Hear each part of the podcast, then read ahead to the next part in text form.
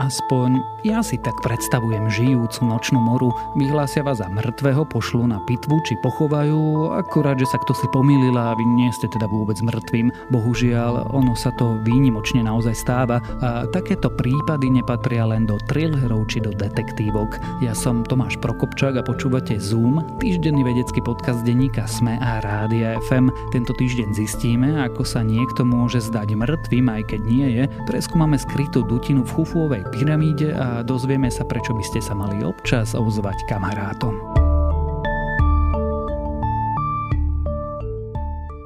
Už niekoľko hodín platilo vyhlásenie koronera, že 82-ročná žena je mŕtva. Previezli ju teda do pohrebného ústavu a tam zistili, že je stále nažive. Nie je to úryvok zlatnej detektívky ani strašidelná historka, ktorá desiatky rokov koluje medzi ľuďmi. Ide o skutočný príbeh, ktorý sa stal pred niekoľkými týždňami v štáte New York a o prípade informovala CNN. Podobný incident sa stal nedávno v Ajove. Zdravotná sestra vyhlásila za mŕtvu 60 26-ročnú ženu s včasnou demenciou, ktorá navyše trpela silnými úzkosťami a depresiou. Neskôr, keď pracovníci pohrebného ústavu rozopli vak, v ktorom sa malo nachádzať telo, zistili, že žena lapá po dýchu. Centrum starostlivosti o pacientov s Alzheimerovou chorobou, v ktorom pracovníci pochybili, dostalo pokutu 10 tisíc dolárov, čo zase uviedol denník New York Times. Dnes stačí, ak lekár určitý čas nepočuje, že pacient dýcha, nebije mu srdce, má rozšírené zarenice alebo nereaguje na akýkoľvek podnet. To všetko by malo znamenať, že človek zomrel.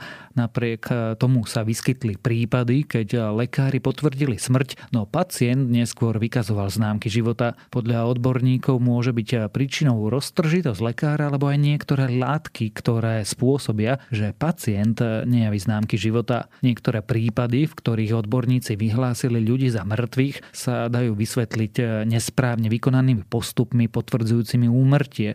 Medzi lieky, ktoré môžu stiažiť lekárom ich prácu, patria napríklad sedatíva. Určitým spôsobom dokážu chrániť mozog pred poškodením, čo sa využíva pri anestézii počas veľkých chirurgických zákrokov, a to najmä v prípadoch, keď treba na určitý čas zastaviť krvný obeh. Ak sa pacient predávkuje sedatívami, môže to v niektorých prípadoch vyvolať plany poplach, pretože sa bude zdať, že je mŕtvy. Vysoké množstvo sedatív znižuje schopnosť reagovať reagovať, tlmi dýchanie a obeh, čo vedie k dojmu, že pacient je mŕtvy. Zároveň je mozog ochranený pred hypoxiou. Ďalšími látkami, ktoré dokážu zmiesť lekárov, sú diazepam známy pod obchodnou značkou Valium a aprazolam, populárny pod názvom Xanax. Do tejto kategórie spadá aj príbeh ženy Zajovi spomínaný v úvode.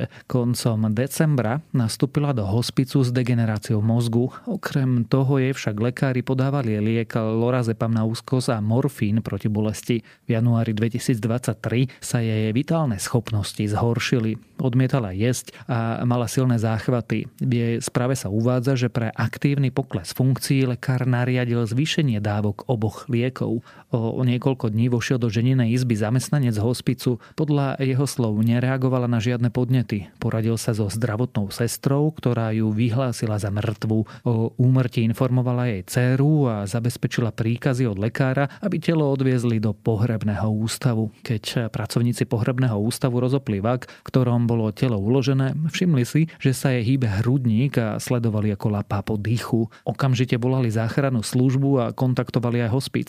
Ženu s nízkou teplotou a plitkým dýchaním previezla sanitka na urgentný príjem.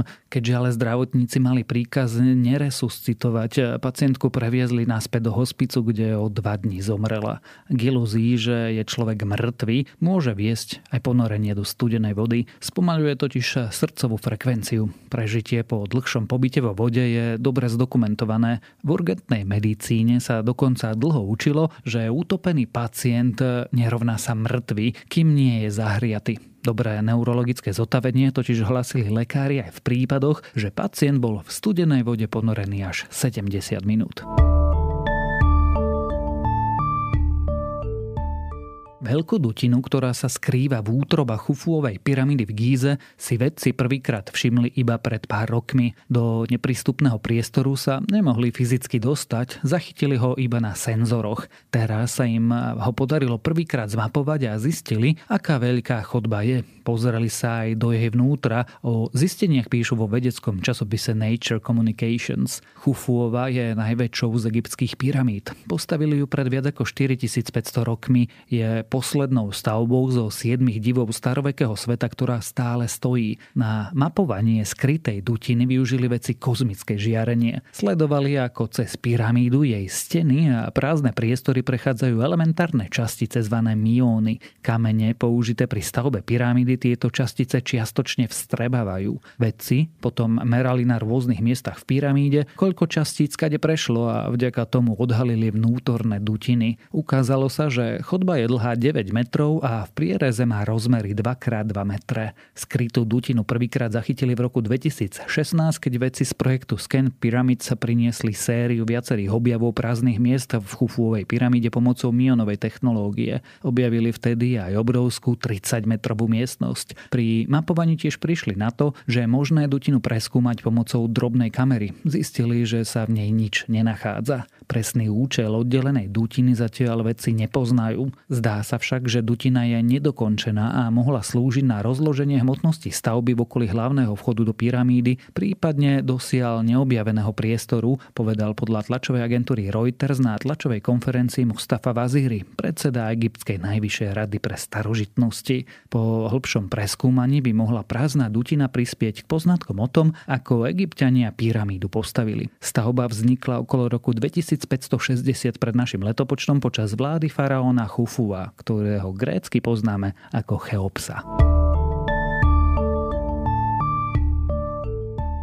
Možno ste dlho nenapísali kamarátke alebo čakáte, kým sa ozve ona, alebo ste sa báli ozvať kamarátovi, lebo neviete, či by ho to vôbec potešilo. Ľudia podobné situácie nevyhodnocujú dobre, nevedia, aké príjemné je spojiť sa s niekým známym a myslia si, že iní ľudia si neužívajú ich prítomnosť. Výskumy pritom ukazujú, že aj letme ahoj dokáže rozžiariť deň aj niekomu, koho ste dlho nevideli. Navyše už krátky rozhovor s kamarátom môže zlepšiť náladu aj vám, hoci si to nemusíte spočiatku myslieť. Ak ste v poslednom čase rozmýšľali, že sa niekomu po dlhom čase ozvete, mali by ste to spraviť. Nezáleží pri tom, či je to váš dobrý priateľ alebo len známy. Potešíte jeho aj seba. Vo veľkej väčšine prípadov majú ľudia radi, keď sa im niekto z ničoho nič ozve a zaujíma sa o nich, čo ukázala teraz séria výskumov v časopise Journal of Personality and Social Psychology z minulého roka. Veď e, si to aj predstavte sami, ako by ste sa cítili, keby vám z ničoho nič na sociálnej sieti blikla správa od niekoho, s kým ste sa dlho nerozprávali. Nič by od vás nechcel, jednoducho si iba na vás spomenul a napísal.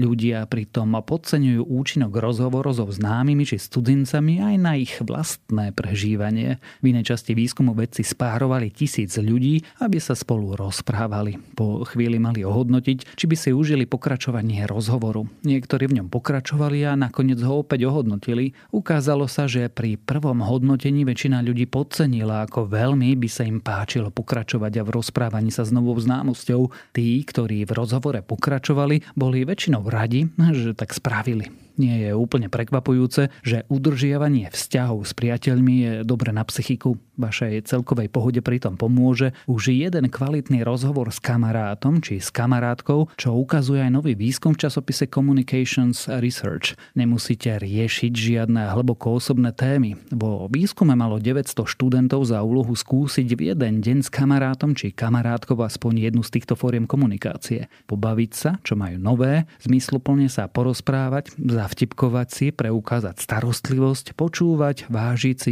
ich a ich názory alebo hm, dať úprimný kompliment. Je jedno, čo si účastníci vybrali, na ich psychiku už zabralo iba to, že sa vôbec kamarátovi ozvali. Lepší účinok pritom mali stretnutia z oči v oči ako elektronická komunikácia a ak sa dobrovoľníci ozvali viacerým kamarátom alebo s jedným zažili viac kvalitných rozhovorov, mali deň ešte lepší. Klesal ich pocit osamelosti, boli šťastnejší a cítili s danou osobou väčšie prepojenie.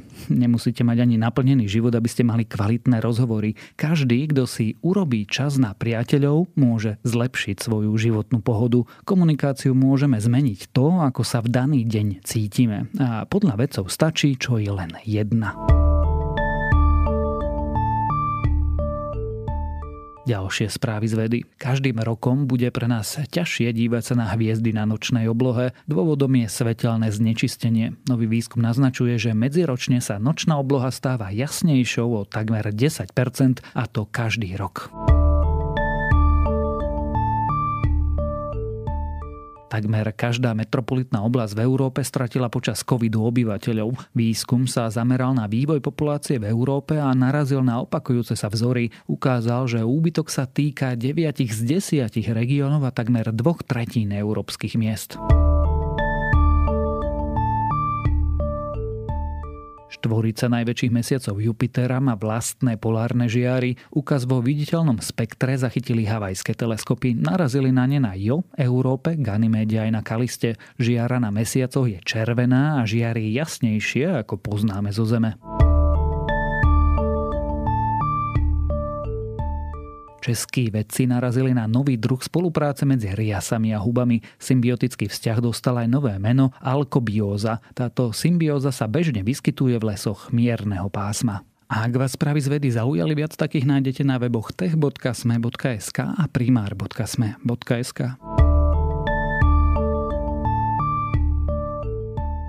Počúvali ste Zoom, týždenný vedecký podcast denníka Sme a Rádia FM. Zoom nájdete aj vo vysielaní rána na fm vo vašich mobilných podcastových aplikáciách, na streamovacej službe Spotify alebo na adrese sme.sk lomka Zoom. Ja som Tomáš Prokopčak a texty napísali Renáta Zelná a Denisa Koleničová. Za zvuk ďakujeme Adamovi Blaškovi a za postprodukciu Kristine Jančovej.